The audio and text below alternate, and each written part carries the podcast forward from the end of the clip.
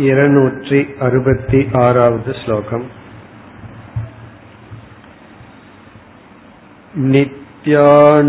नित्यानुभवरूपस्य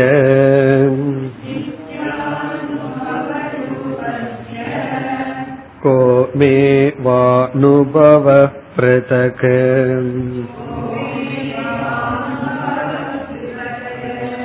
कृतं कृत्यं प्रापणीयम्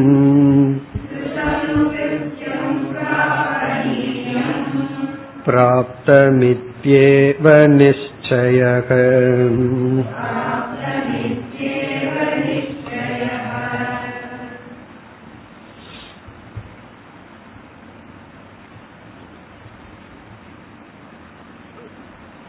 திருப்தியை பற்றி நாம் பார்த்து கொண்டு வருகின்றோம். ஞானியினுடைய மனதில் எப்படிப்பட்ட எண்ணங்கள் தோன்றி அவனுக்கு திருப்தியை கொடுக்கின்றன என்பதை வித்யாரண்யர் விளக்கும் பொழுது முதல் பகுதியில் கிருதம் கிருத்தியம் என்று சொன்னார். செய்ய வேண்டிய அனைத்தும் செய்து முடிக்கப்பட்டு விட்டது. ஆகவே எனக்கு எந்த கடமையும் இல்லை நான் எதையும் செய்பவன் அல்ல என்ற எண்ணத்தில் திருப்தனாக இருக்கின்றான். அதை கூறிக்கொண்டு வருகையில் முதலில் லௌகிக கர்மத்தை கூறினார். நான் எதையும் செய்ய வேண்டிய அவசியம் இல்லை. பிறகு சிரவண மனன நிதித்தியாசனம் போன்ற சாதனைகளை கூறி அதையும் நான் செய்ய வேண்டிய அவசியமில்லை காரணம் எனக்கு அஜானம் சம்சயம் விபரீத பாவனை இல்லை என்றெல்லாம் கூறி அந்த கருத்தை இந்த கடைசி இரண்டு ஸ்லோகத்தில் அதாவது இருநூத்தி அறுபத்தி ஐந்து அறுபத்தி ஆறு இந்த ஸ்லோகங்களில் நிறைவு செய்கின்றார். அதாவது எனக்கு செய்ய வேண்டியது ஒன்றும் இல்லை நான் எதையும் செய்பவன் அல்ல. அப்படி கூறும் பொழுது அவதூத உபனிஷத் மந்திரத்தை அப்படியே எடுத்து நமக்கு கொடுத்தார். இதில் இருநூத்தி அறுபத்தி ஆறாவது ஸ்லோகத்தில் நித்யானுபவ ரூபஸ்ய நானே ஒரு அனுபவ சொரூபமாக இருக்கின்றேன். ஆகவே எனக்கு புதிய ஒரு அனுபவம் அவசியம் இல்லை. மோக்ஷம் என்பது ஒரு குறிப்பிட்ட விசேஷ அனுபவம் அல்ல என்பதற்கு இந்த உபனிஷத் வாக்கியமே முக்கிய பிரமாணம். மோக்ஷம் என்பது சாமான்யமாக மனதில் இருக்கின்ற திருப்தியே தவிர ஒரு விசேஷ அனுபவம் இல்லை. காரணம் நானே நித்திய அனுபவ ஸ்வரூபம் பிறகு கிருதம் கிருத்தியம் செய்ய வேண்டிய அனைத்தும் செய்து முடிக்கப்பட்டு விட்டது. பிராப்பணியம் பிராப்தம். அடைய வேண்டிய அனைத்தும் அடையப்பட்டு விட்டது என்று இருநூத்தி ஐம்பத்தி ஐந்தாவது ஸ்லோகத்தில் ஆரம்பித்து இதுவரை எனக்கு செய்ய வேண்டிய ஒன்றும் இல்லை. நான் எதையும் செய்பவன் அல்ல என்று கூறினார். இனி அடுத்த ஸ்லோகத்திலிருந்து நான் செயல் செய்வதனாலும் எனக்கு எந்த ஒரு நஷ்டமும் இல்லை என்று கூறப் போகின்றார். இப்ப இதுவரை நான் செய்து ஒன்றை அடைய வேண்டியதில்லை. ஆகவே நான் எதையும் செய்பவன் அல்ல நான் எதையும் செய்ய மாட்டேன் என்று சொன்னார். அப்படி என்றால் ஏதாவது ஒரு செயலில் பொறுப்பில் ஈடுபட்டு விட்டால் ஞானத்துக்கு நஷ்டம் வந்து விடுமோ அல்லது திருப்திக்கு நஷ்டம் வந்து விடுமோ என்றால் இனிமேல் வருகின்ற ஸ்லோகத்தில் என்னை சுற்றி எவ்வளவு பொருள்கள் பொறுப்புகள் செயல்கள் இருந்தாலும் அவைகளாலும் நான் பாதிக்கப்படாதவன். இப்போ என்னை சுற்றி செயல்கள் இருக்கலாம் செயல்கள் இல்லாமலும் இருக்கலாம். பிரவருத்தியாகட்டும் நிவிருத்தியாகட்டும் இரண்டும் என்னை பாதிப்பதில்லை. இதுவரை நிவிருத்தியை பற்றி பேசினார் இனிமேல் பிரவருத்தியை பற்றி பேசுகின்றார் எனக்கு என்ன பொறுப்புகள் இருந்தாலும் அதனாலும் நான் பாதிப்பதில்லை அதுதான் இனிமேல் தொடர்கின்றது நாம் அடுத்த ஸ்லோகத்திற்கு செல்லலாம் இருநூற்றி அறுபத்தி ஏழு व्यवहारो लौकिको वा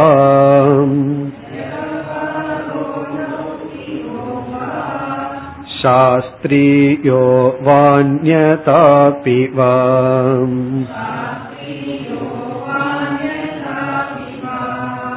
ममाकर्तव्यमकर्तव्यम् महाकस्तुरलेपस्य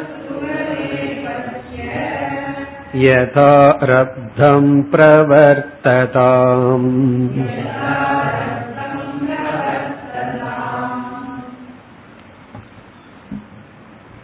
இனிமேல் வருகின்ற ஸ்லோகங்களில் என்னை சுற்றி அல்லது என்னிடத்தில் விவகாரங்கள் இருக்கட்டும்.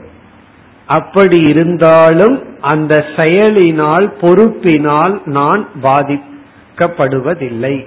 அதை கூறுகின்றார் ஸ்லோகத்திற்குள் சென்றால் வியவகாரக வியவகாரக என்றால் செயல்கள் உடலிலிருந்து தோன்றுகின்ற செயல்கள் ஆக்டிவிட்டிஸ் லௌகிகோவா சாஸ்திரியக வா. லௌகிகக சாஸ்திரியக என்று விவகாரத்தை இரண்டாக பிரிக்கின்றார். லௌகிகம் என்றால் நாம் உணவு உட்கொள்ளுதல் தூங்குதல் நடத்தல் இது போன்ற சாதாரண செயல்கள். சாஸ்திரியம் என்றால் சாஸ்திரத்தில் சொன்ன சில விவகாரங்கள். அதாவது ஜபம் செய்தல் அல்லது வந்து பூஜை செய்தல் சமுதாய சேவை செய்தல் நம்முடைய கடமைகள். வேதத்தில் சொல்லப்பட்டுள்ள சில விவகாரங்கள் யஜ்யம் செய்வித்தல் போன்றவைகள் அல்லது லௌகிகம் என்றால் சாதாரணமாக நாம விரும்பி சாஸ்திரத்தில் சொல்லாமல் நம்மை பாதுகாக்கின்ற பிறகு மற்ற செயல்கள் அந்யதா வாபி அல்லது வேறு எந்த விதத்திலும். விவகாரமானது லௌகிகமான விவகாரம் அல்லது சாஸ்திரத்தில் சொல்லப்பட்டுள்ள சில விவகாரங்கள் அந்நதாவா எப்படி வேண்டுமானாலும் இருக்கட்டும் அவைகள் என்னிடத்தில் இருப்பதனால் எனக்கு எந்த தோஷமும் இல்லை. அதாவது ஒரு ஞானி ஒருவன் விவகாரம் இல்லாமல் தனிமையில் எந்த விதமான சம்பந்தமும் கர்மமும் இல்லாமல் இருக்கின்றான். பிறகு அதே ஞானி கூறுகின்றான் ஒரு கால் எனக்கு ஏதாவது பொறுப்போ விவகாரமோ வருகின்றது வரட்டும். இரண்டும் ஒன்றுதான் என்று இங்கு கூறுகின்றார். எப்படிப்பட்ட எனக்கு இப்ப ஞானியானவன் தன்னுடைய அறிவை வெளிப்படுத்துகின்றார் மம அகர்த்துகு. அகர்த்துகு எப்பொழுதுமே அகர்த்தாவான இருக்கின்ற எனக்கு. விவகாரம் செய்யும் பொழுதும் விவகாரம் செய்யாத பொழுதும் அகர்த்தா என்ற எண்ணம் இருக்கின்ற எனக்கு அலேபஸ்ய. அலேபஸ்யன அசங்கசிய லேபம்னா ஒட்டி கொள்ளுதல் அலேபம்னா எதனுடனும் ஒட்டி கொள்ளாத எனக்கு. அந்த கர்மத்திலேயும் எனக்கு சங்கம் இல்லை. கர்ம பலனிலும் எனக்கு சங்கம் இல்லை பற்று இல்லை. அவ்விதம் எதனுடனும் சங்கம் கொள்ளாத அகர்த்தாவான மம எனக்கு. அலேபஸ்ய என்பது அபோக்திருத்துவத்தை குறிக்கின்ற. பொதுவா நாம வந்து கர்மத்துல பற்று வைக்க மாட்டோம். ஏன்னா அது ஒரு சாதனை. நாம பொதுவா பற்று வைப்பது கர்மத்தினுடைய பலன். கர்மத்தினுடைய பலனை அனுபவிக்கிறது யாரு? போக்தா. ஆகவே நமக்கு போக்தாவாக இருக்கிறதுக்கு தான் பிரியமே தவிர கர்த்தாவாக இருப்பதற்கு யாருக்கும் அவ்வளவு சுலபமா பிரியம் வருவதில்லை. உன்ன சமையல் பண்றையா சாப்பிட்றையான்னு கேட்டா எதுல நமக்கு பிரியம் இருக்கும்? சாப்பிட்றதுலதான் பிரியம் இருக்கும். காரணம் என்ன? போக்தாவா இருக்கிறதுல தான் சந்தோஷம். கர்த்தாவா இருக்கிறதுல சந்தோஷமா இருக்கிறது. அதனாலதான் யாரும் வீட்டுல சமைக்கிறது இல்லை ஹோட்டலுக்கு தான் போகிறார்கள். காரணம் என்ன? சமையல் யாரோ பண்ணட்டும். நம்ம நல்லா சாப்பிடணும். அப்படி செய்வதற்கு வந்து யாருக்கும் பிரியம் இருப்பதில்லை. போக்தால தான் பிரியம். இங்க ஞானி என்ன சொல்கின்றான்? அலே பசிய எந்த கர்ம பலனிலும் போகத்திலும் பற்றி இல்லாத எனக்கு அதே சமயத்தில் எதையும் செய்யவில்லை என்ற எண்ணத்தை உடைய எனக்கு என்ன சொல்கின்றார்? பிரவர்த்ததாம். பிரவர்த்ததாம்னா விவகாரக பிரவர்த்ததாம். விவகாரம் இருக்கட்டும். எப்படிப்பட்ட விவகாரம்? லௌகிகவா சாஸ்திரியகவா. சாஸ்திர சம்பந்தமான லௌகிகமான விவகாரங்கள் இருக்கட்டும். அதனால் எனக்கு என்ன? சரி விவகாரம் வந்து உனக்கு எந்த இச்சையும் இல்லை என்றால் எதன் அடிப்படையில் விவகாரம் இருக்க வாய்ப்பு? யதாரப்தம். பிராரப்தத்தின் அடிப்படையில் இருக்கட்டும். ஏன்னா இங்க வந்து ஒரு ஞானிக்கு வந்து பிராரப்தம் அவ்விதம் இருந்தால் விவகாரத்தில் இருப்பார். இப்ப ஜனகருடைய பிராரப்தம் ஞானத்திற்கு பிறகும் அவர் ராஜாவாகவே இருந்தார். யாக்ஞவல்கியருடைய பிராரப்தம் அவர் ஞான நிஷ்டைக்கு சந்நியாசத்தை எடுக்க வாய்ப்பு கிடைச்சு. வேறு சில ஞானிகளினுடைய பிராரப்தம் அவருக்கு விவகாரம் தேவையில்லாமல் இருக்கலாம். அல்லது பிராரப்தமே அதற்கு அனுகூலமாக இருக்கலாம். ஆகவே இவர் என்ன சொல்கின்றார்? என்னுடைய பிராரப்தத்தின்படி நான் செல்கின்றேன். என்னுடைய பிராரப்தத்தின் கையில் நான் விட்டு விடுகின்றேன். அது எங்கு என்னை அழைத்து செல்லுமோ அழைத்து செல்லட்டும். அதனாலதான் சொல்வார்கள் ஞானிகளுடைய வாழ்க்கை அப்படிங்கிறது ஒரு குப்பையை போல காகிதத்தை போல. அது எந்த பக்கம் காத்தடிக்குதோ அந்த பக்கம் போகும். அதற்கு என்று ஒன்று கிடையாது. அது போல என்னுடைய பிராரப்தப்படி இருக்கட்டும். நான் அதை ஏற்றுக்கொள்கின்றேன். இப்ப யதாரப்தம்னா பிராரப்தத்தின்படி எனக்கு லௌகிக சாஸ்திரிய விவகாரம் இருந்தால் இருக்கட்டுமே. அதனால் எனக்கு எந்த தோஷமும் இல்லை. இப்ப இந்த இடத்துல என்னுடைய பிராரப்தத்தை நான் ஏற்றுக்கொள்கின்றேன். அதுதான் கருத்து. எதுவுமே ஏற்றுக்கொள்ளவில்லை என்றால் அது சம்சாரம். ஏற்றுக்கொண்டு விட்டால் அது சம்சாரம். ஒருவனுக்கு எந்த விவகாரமும் இல்லை. ஆனா ஸ்நானம் பண்றதையும் அவன் ஏற்றுக்கொள்ளலைன்னா அதுவே சம்சாரம் தான் ஐயையோ நான் குளிக்கணுமே பல் துவக்கணுமேங்கிறத அவன் பெருசா நினைச்சா அது சம்சாரம். பெரிய பொறுப்பு இருக்கு. எல்லாம் பெரிய பொறுப்புங்கிறாங்க. இவரை பொறுத்த வரைக்கும் அது நடந்தாலும் ஒன்று நடக்காவிட்டாலும் ஒன்று. ஏதோ காலம் இருக்கின்றது மனம் இருக்கின்றது ஆரோக்கியம் இருக்கின்றது செய்கிறேன்னு செய்தா அது அவருக்கு சுமையாக இருக்காது. ஆகவே ஞானியானவன் எனக்கு விவகாரம் இருக்கட்டும். இதற்கு முன்னாடி இதுவரைக்கும் நம்ம என்ன பார்த்துட்டு இருந்தோம்? எனக்கு ஒண்ணுமே கிடையாது. ஒரு விவகாரமும் இல்லைன்னு பார்த்தோம். இப்ப ஜஸ்ட் ஆப்போசிட்டா ஞானி கூறுகின்றான். எனக்கு விவகாரம் இருக்கட்டும். பிறகு இதே கருத்து தான் இனிமேல் வருகின்ற பல ஸ்லோகங்களில் வர இருக்கின்றது. பல விவகாரங்களை கூறி இந்த விவகாரம் எல்லாம் பாதிதமாகிவிட்டது பொய் ஆகிவிட்டது இருப்பினும் பிராரப்த வசத்தினால் அல்லது என்னுடைய சிந்தனையில் அப்படி தோன்றுவதனால் அது இருக்கட்டும். அதனால் நான் பாதிக்கப்படுவதில்லை. இதற்கு முன்னாடி எல்லாம் கூறினார் விவகாரம் அளவா வச்சா தான் நிதித்தியாசனம் செய்ய முடியும். அதெல்லாம் ஏற்றுக்கொண்டார். சாதகர்களாக இருக்கும் பொழுது. ஆனால் இங்கு சித்த நிலையில் எதையும் தடுக்கவில்லை. எதையும் வேண்டாம் என்று கூறவில்லை இருப்பதை ஏற்றுக்கொள்கின்றேன் அதுதான் இனிமேல் பல ஸ்லோகங்களில் நாம் பார்க்க போகின்றோம் அடுத்த ஸ்லோகம்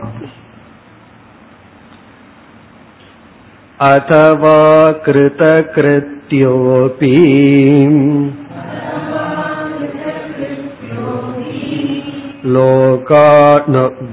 लोकानुग्रहकाम्यया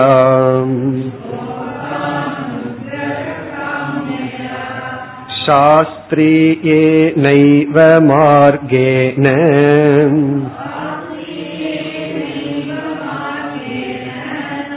वर्तेकं काममक्षतिः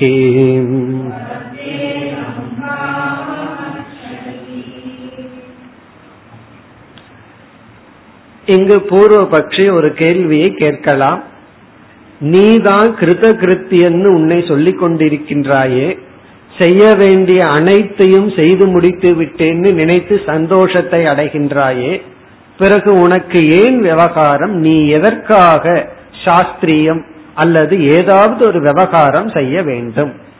ஈவன் சாஸ்திரத்தை உபதேசிக்கிற விவகாரமோ அதைத்தான் நீ ஏன் செய்ய வேண்டும்? நீ தான் கிருத கிருத்தியன் ஆயிற்றே என்று கேட்கலாம். அதை இப்பொழுது அதற்கு பதில் கூறுகின்றார் கிருத கிருத்தியக அபி. கிருத கிருத்தியனாக நான் இருந்த போதிலும் அதவா என்றால் ஒரு கால் நான் கிருத கிருத்தியனாக இருந்த போதிலும் அதாவது பிராரப்தத்தின்படி விவகாரம் நடக்கட்டும். அப்படி இல்லை என்னுடைய பிராரப்தத்துல வந்து விவகாரம் இல்லாமல் இருந்த போதிலும் அதவா என்னுடைய விருப்பப்படியே இப்ப பிராரப்தம் இப்படியோ இருக்கட்டும் என்னுடைய விருப்பப்படியும் நான் விவகாரத்தில் இருப்பேன். அதில் என்ன தடை? கிருத்த கிருத்தியக அபி. கிருத்த கிருத்தியனாக இருந்த போதிலும் நான் வந்து விவகாரத்தை எடுத்துக்கொண்டு ஏதாவது ஒரு விவகாரத்தில் இருப்பேன். சரி அதற்கு என்ன காரணம்? எதனால் தூண்டப்பட்டு விவகாரம் அல்லது கர்மத்தை எடுத்துக்கொள்கிறீர்கள்? பொதுவா நம்ம அஜான காலத்துல சம்சாரியா இருக்கும் பொழுது காமன் தான் விவகாரத்திற்கு காரணம். உள்ள ஆசை நமக்குள்ள இருந்து ஏதாவது செயலில் தூண்டிக்கொண்டு இருக்கின்றது இப்பொழுது உங்களை செயலில் தூண்டுவதற்கு என்ன காரணம்? அதற்கு பதில் சொல்கின்றார் கிருபா. கிருபைதான் காரணம். எப்படிப்பட்ட கிருபை? லோக அனுகிரக காமியா லோகத்துக்கு அனுகிரகம் செய்ய வேண்டும் என்கின்ற காமம் கிருபை என்கின்ற கருணையினால் நான் விவகாரத்தில் ஈடுபடுகின்றேன். லோக அனுகிரகம் என்றால் மற்றவர்களுடைய நன்மை காமியா என்றால் அந்த ஆசையின் வசப்பட்டு. அதைத்தான் கிருபா கருணை என்று சொல்கின்றோம். உலகத்துக்கு நன்மை ஏற்பட வேண்டும் என்ற ஆசையினால் நான் செயல் செய்கின்றேன். சாஸ்திர உபதேசமோ அல்லது உலகத்திற்கு ஒரு ஞானி ஏதாவது நன்மை செய்தால் அந்த செயலுக்கு காரணம் கிருபா. அதனாலதான் வேறொரு இடத்தில் ஒரு ஆசிரியர் ரொம்ப அழகா கூறுகின்றார் இந்த ஸ்ரத்தை வந்து சிஷ்யனுடைய மனதில் இருப்பதை குருவானவர் பார்த்தால் குருவினுடைய மனதில கிருப்பை உற்பத்தி ஆகுமா? கிருப்பை உற்பத்தி ஆனால் தான் அந்த கிருப்பையினால் அவர் உபதேசம் செய்து அவனை ஏற்றுக்கொள்வாராம். அப்போ குருவினுடைய மனதுல கிருப்பைய உற்பத்தி பண்ற பொறுப்பு யாரிடத்துல இருக்குன்னா சிஷியனிடத்துல இருக்கு. அந்த பொறுப்பு எப்படி வரும்னா ஸ்ரத்தையின் மூலமாக ஆகவே சிஷ்யனுடைய மனதுல வர்ற ஸ்ரத்தை தான் குருவினுடைய மனதில் ஒரு கருணையை உண்டாக்கி செயல்பட அவனை ஏற்றுக்கொண்டு உபதேசம் செய்ய வேண்டும்ங்கிறது சாதாரண செயல் கிடையாது. ஒருவர் அக்செப்ட் பண்ணிக்கிறதுங்கிறது சாதாரண விஷயம் அல்ல. அவர் அக்செப்ட் பண்ணி அவருக்கு தேவையான ஒரு அனுகிரகத்தை கொடுத்து அறிவை கொடுக்கணுங்கிறது ஒரு பெரிய பொறுப்பு. அது அவருக்குள்ள வர வேண்டும்னு ஒரு தூண்டுதல் வேண்டும். அந்த தூண்டுதல் தான் கிருப்பை அதை உற்பத்தி பண்றது சிஷ்யனுடைய மனதில் இருக்கு. அதனால வந்து குருவுக்கு ராகத்வேஷமே கிடையாது. இந்த சிஷ்யனுக்கு அனுகிரகம் பண்ணலாம். இவர் நம்ம அண்ணன் பையன் இது நம்ம அக்கா பையன். இதெல்லாம் மடாதிபதியா தேர்ந்தெடுக்கிறதுக்கு யூஸ் பண்ணலாம். ஆனா உபதேசம் பண்றதுக்கு யூஸ் பண்ண முடியாது. அந்த சாய்ஸ் எல்லாம் குருவுக்கு கிடையாது. குரு இவருக்கு மட்டும் ஏன் சொல்றாருன்னு ஒரு சிஷ் இனி ஒரு சிஷ்யம் கேட்க முடியாது. உனக்கும் சொல்லுவார் உனக்குள்ள அப்படி ஒரு ஸ்ரத்தை வந்திருந்தார். சில பேர் கேட்பார்கள் அங்க மட்டும் போறீங்க இங்க ஏன் போறதில்ல? அவருக்கு மட்டும் உபதேசம் பண்றீங்க எனக்கு ஏன் உபதேசம் பண்றதில்ல? அப்படி கேட்கறதே உனக்கு உபதேசத்திற்கு தகுதி இல்லைங்கிறது காட்டு உண்மையான சிஷ்யனா இருந்தா அந்த வாய்ப்பு அவருக்காவது கிடைத்ததுன்னு நினைச்சா அடுத்த நாள் இவருக்கு கிடைக்கும். அப்படி இந்த கிருப்பை தான் குருவினுடைய கர்மத்திற்கு காரணம். அந்த கிருப்பையினால் நான் செய்கின்றேன்.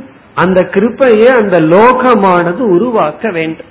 இப்ப லோகானுகிரகம்னு சொன்னா அந்த லோகம் உலகமானது அதற்கு தகுதியாக இருந்தால் குருவானவர் அவர்களுடைய நன்மையின் பொருட்டு என்ன செய்வார்? சாஸ்திரியேன ஏவ மார்க்கேன. சாஸ்திரிய மார்க்கத்தில். இது ரொம்ப முக்கியம்.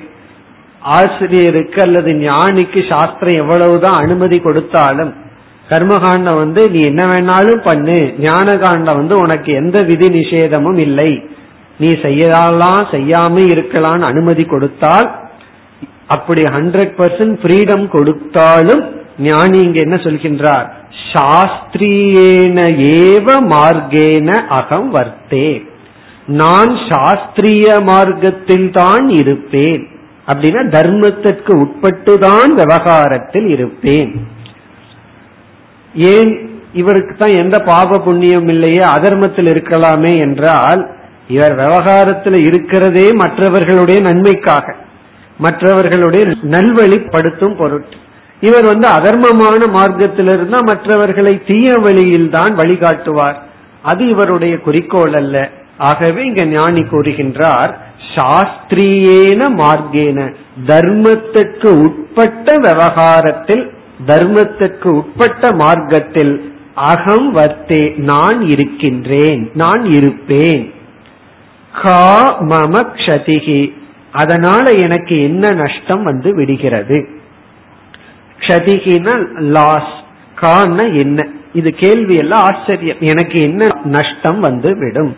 நான் மற்றவர்களுடைய நன்மைக்காக எனக்கு பிராரப்தம் இருக்கோ இல்லையோ நானாக விரும்பி ஒரு செயலில் விவகாரத்தில் பொறுப்பில் ஈடுபட்டிருந்தால் ஏதோ ஒரு பொறுப்பை எடுத்துக்கொண்டு நான் செய்தால் அது நான் சாஸ்திரியமான தர்ம மார்க்கத்தில் இருப்பதனால் எனக்கு இதனால் என்ன நஷ்டம் வந்துவிடும்? அப்படி இவர் தர்ம மார்க்கத்துல இருக்கிறதுனால வர்ற புண்ணியம் இவருக்கு அவசியம் இல்லதான் அது வேண்டாம் தான் இருப்பினும் மற்றவர்களுடைய நன்மைக்காக நான் இருப்பதில் எனக்கு என்ன நஷ்டம் வந்து விடும் உடனே பூர்வபக்ஷி கேட்கலாம் அதெல்லாம் பொய்யாச்சே அப்படின்னு. சரி செயல்படாமல் இருக்கிறதும் மித்தியாதான். செயல்படுவதும் மித்தியாதான். இரண்டும் எனக்கு ஒன்றுதான் என்று இப்ப இந்த ஸ்லோகத்தில் பிராரப்தத்தை விட்டுவிட்டு நானே விரும்பி செயல்படலாம் உலக நன்மைக்காக செயல்படுவதில் எனக்கு என்ன நஷ்டம் இருக்க போகின்றது? அப்படி செயல்படும் பொழுது நான் சாஸ்திரிய மார்க்கத்தில் தான் இருப்பேன் தர்மப்படி தான் இருப்பேன். அல்லது சாஸ்திரம் சொன்ன உபதேசம் செய்வதோ ஜபம் செய்வதோ பூஜை செய்வதோ போன்ற மார்க்கத்தில் இருப்பதனால் எனக்கு எந்த விதமான நஷ்டமும் இல்லை. இனி அடுத்த இரண்டு ஸ்லோகத்தில் அந்த சாஸ்திரிய மார்க்கத்தை உபதேசம் செய்கின்றார். என்னுடைய உடல் இப்படிப்பட்ட சாஸ்திரிய மார்க்கத்தில் இருக்கட்டும். அதனால் எனக்கு எந்த விதமான நஷ்டமும் இல்லை. அடுத்த இரண்டு ஸ்லோகங்கள். சில சாஸ்திரியமான மார்க்கத்தை அல்லது கர்மத்தை கூறி இவைகளில் என்னுடைய உடல் இருக்கட்டும். இதெல்லாம் ஞானி பேசுவது போல் வித்யாரண்யர் எழுதுகின்றார். என்னுடைய உடல் இப்படி இருக்கட்டும் நான் இப்படி இருப்பதனால் என்னுடைய மோக்ஷத்திற்கோ திருப்திக்கோ எந்த நஷ்டமும் இல்லை அடுத்த ஸ்லோகம்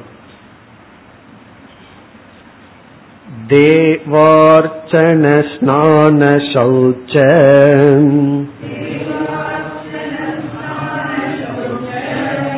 भिक्षातो वर्ततां वपुः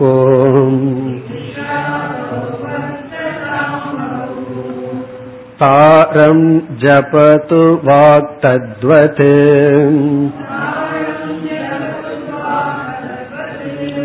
पठत्वां नायमस्तकम्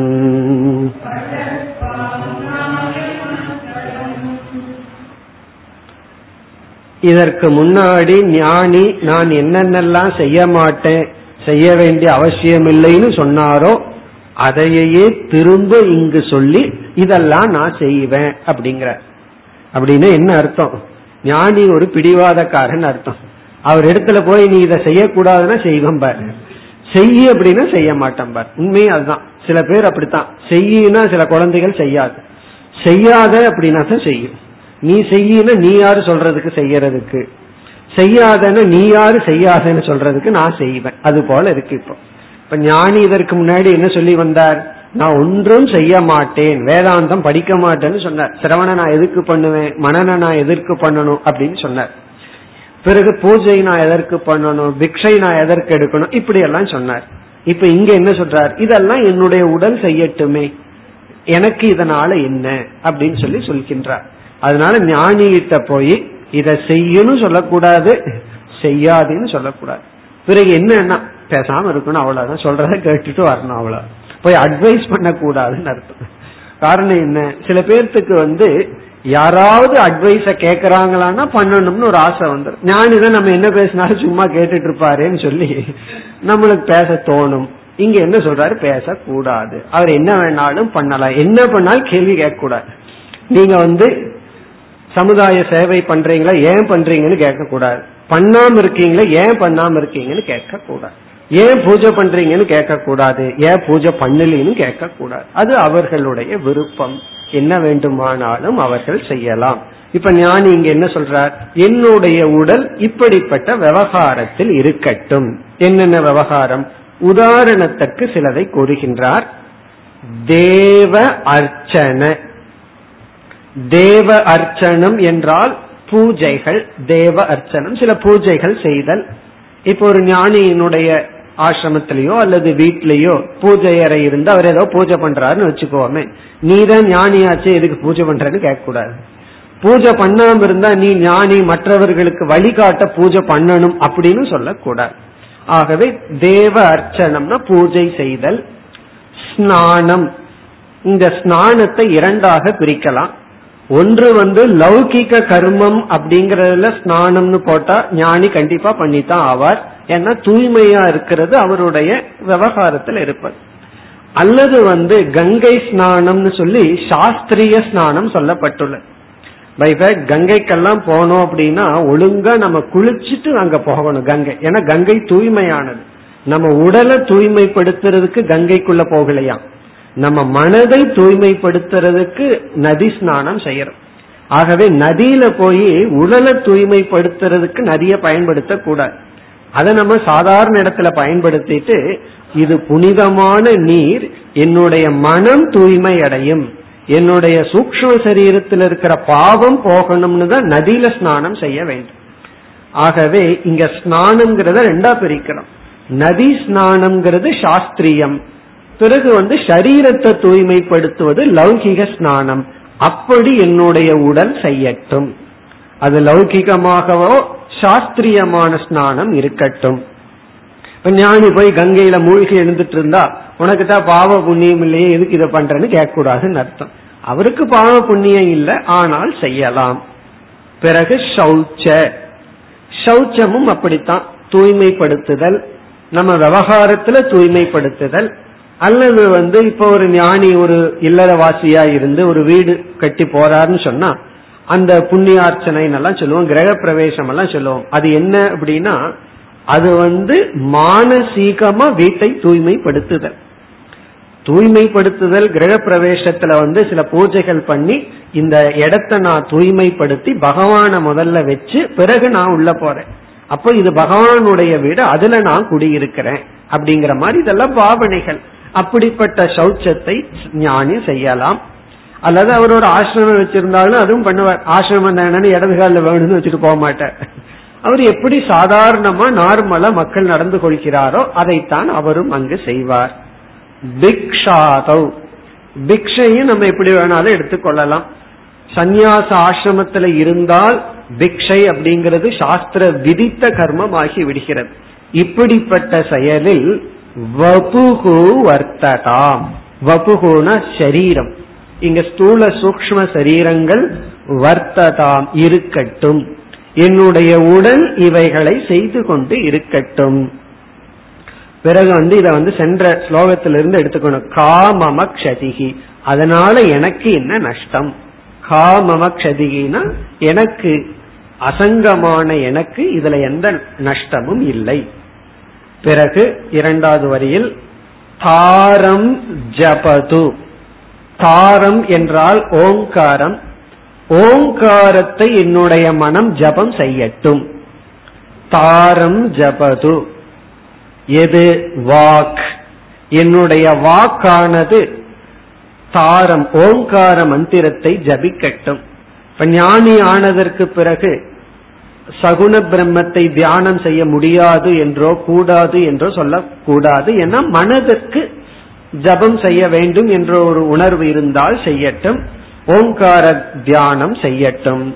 தத்துவது அதை போல படது என்ன? மனமானது படிக்கட்டும். எதை? ஆம்நாய மஸ்தகம். ஆம்நாயக என்றால் வேதம். மஸ்தகம் என்றால் தலை பகுதி. இங்க தலை என்றால் பிரதானம் முக்கியம் என்று பொருள். அப்படி பார்க்கையில் ஆம்நாய மஸ்தகம் என்பது உபனிஷத்தை குறிக்கின்ற. உபனிஷத் வேதத்துக்கு முக்கிய பகுதி உபனிஷத். அந்த உபனிஷத்துக்கு தகுதிப்படுத்த தான் கர்ம காண்டம் ஏன்னா இங்க தலை அப்படின்னா முதல் பகுதி தலை அப்படிங்கிற அர்த்தம் எடுத்துட்டோம்னா கர்மகாண்டம் ஆயிரும் ஆகவே இங்கு தலை என்றால் முக்கிய பகுதி. ஏன்னா காலை எடுத்துட்டோம் அப்படின்னா உயிரோடு இருப்போம். தலையை எடுத்துட்டோம்னா உயிரோடு இருக்க மாட்டோம். ஆகவே இங்கு தலை அப்படிங்கிறது முக்கியம். வேதத்தினுடைய தலைப்பகுதி என்பது உபனிஷத். என்னுடைய மனமானது அல்லது நான் உபனிஷத்தை படித்து கொண்டு இருப்பேன். அதை கேட்பதற்கு யார் இருக்கின்றார்கள்? என சில பேர் கேட்பான் நீ தான் ஞானி ஆயிட்டியே எதுக்கு மறுபடியும் கிளாஸ் எல்லாம் அட்டன் பண்ணிட்டு இருக்க? எதுக்கு வந்து சாஸ்திரம் படிச்சிட்டு இருக்க எதுக்கு நோட்ஸ் எழுதிட்டு இருக்கேன்னா நான் எழுதுவேன் படிப்பேன் அதை கேட்பதற்கு யார்? அப்படின்னு என்ன அர்த்தம்? என் நான் படித்து கொண்டிருப்பதிலும் எனக்கு தோஷம் இல்லை. ஏன்னா முதல்ல அதே சாஸ்திரத்தை அறிவுக்காக படிக்கிறோம். அதற்கு பிறகு ஞாபகப்படுத்திக் கொள்வதற்காக படிப்போம். அதற்கு பிறகு சந்தோஷத்துக்காக படிப்போம். முதல் முதல்ல நமக்கு வந்து குழந்தையா இருக்கும் போது நாம் எப்படி இருக்கிறோம்னு கண்ணாடியில காட்டுவார் நீ இப்படித்தான் இருக்கன்னு சொல்லி. அதுக்கப்புறம் நம்ம நிறுத்தி இருக்கிறோமா கண்ணாடியில பாக்குறத? அப்ப ஆரம்பிச்சதுதான் கடைசி வரைக்கும் பார்த்துட்டு இருக்கோம். காரணம் என்ன? நமக்கு நமக்கு தெரியாதா? அடையாளம். பாக்குறதுல ஒரு சந்தோஷம். நம்மையே பாக்குறதுல ஒரு சந்தோஷம். அதே போல உபனிஷத்துங்கிறது கண்ணாடிய போல. நம்முடைய சொரூபத்தை காட்டிட்டு இருக்கு. இந்த கண்ணாடி சில சமயம் நமக்கு பிடிக்காத சொரூபத்தை காட்டும்.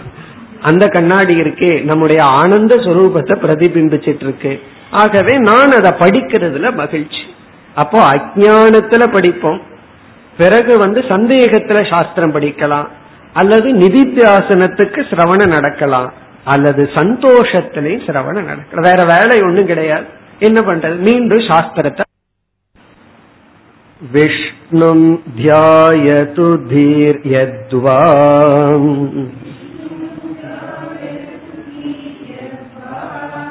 ब्रह्मानन्ते विलीयताम् साक्ष्यकम् किञ्चिदप्यत्र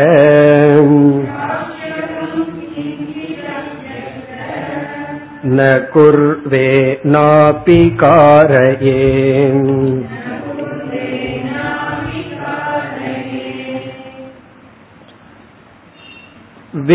விஷ்ணும் தியாயத்து தீஹி.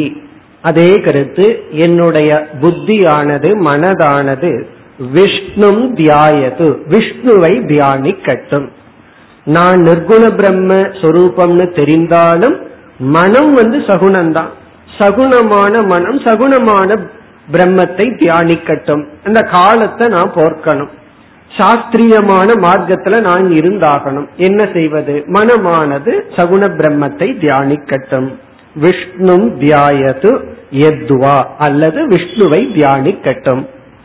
பிரம்மானந்தே விலீயதாம். பிரம்மானந்தத்தில் என்னுடைய மனது மூழ்கட்டும். எனக்கு வந்து தியானம் வேண்டாம்னு நினைச்சா நிதித்தியாசனம் செய்தால் அந்த நிதித்தியாசனத்துல பிரம்மஸ்வரூபமான ஆனந்தத்தை நினைத்து அதில் மனதானது லயமாகட்டும். பிறகு நான் யார்னா? அகம் சாட்சி. நான் சாட்சி சொரூபம். கிஞ்சிதபி. இதெல்லாம் நடந்த பொழுதும் சிறிதளவும் அத்த ந குர்வே. எதுவும் நான் செய்யவில்லை.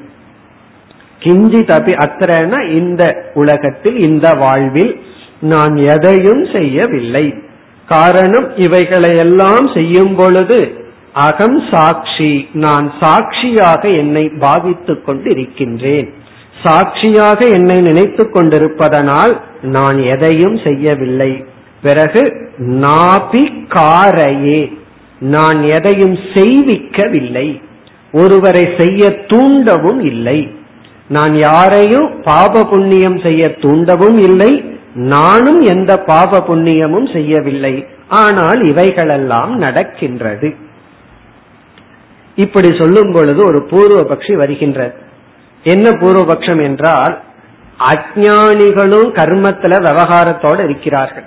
நீ ஞானியாயிட்டு பேசாம இருக்கிறதுக்கு பதிலா நீயும் போய் விவகாரத்தில் இருந்தீனா அந்த விவகாரியான அஜானிகளுடன் உனக்கு கழகம் வராதா? இது ஒரு சந்தேகம். நீ ஞானத்தை அடைஞ்சிட்ட பேசாம இருக்க வேண்டியது தானே. அதை விட்டுட்டு நீயும் போய் சமுதாய சேவை பண்ற யாருக்கோ நல்லது பண்றன்னு போய் ஞானத்துக்கு பிறகும் அஜானிகளுக்குள் போய் விவகாரம் செய்தால் அந்த விவகாரத்துல அஜானிகளோட உனக்கு கிளாஷ் வராதா? இது ஒரு கேள்வி. இந்த கேள்விக்கு பதில் அடுத்த ஸ்லோகத்திலிருந்து கூற போற. என்ன சொல்ல போறார்? நான் வந்து என்னதான் விவகாரம் ஈடுபட்டாலும் அஜானிகளுக்குள்ளிருந்து விவகாரத்துல ஈடுபட்டாலும் அஜானிகளுடன் எனக்கு எந்த கிளாஷும் வராது. அது ஏன் வராது? எப்படி வராது? அதெல்லாம் இனி விளக்க போகின்றார். ஆகவே நம்முடைய அடுத்த விசாரம் ஞானி விவகாரத்திற்குள் இருந்தாலும் அஜானிகளுடன் எந்தவித கிளேசமும் கழகமும் வராது. இதே வார்த்தை யூஸ் பண்றார். கழகம் வந்துருமான்னா வராது என்று சொல்கின்றார். அது எப்படி என்பதை நாம் அடுத்த வகுப்பில் பார்ப்போம் ॐ पूर्णमधपूर्णमिधं पूर्णापूर्णमुदच्छते पूर्णस्य पूर्णमादाय पूर्णमेवावशिष्यते ॐ शान्ति शान्ति शान्तिः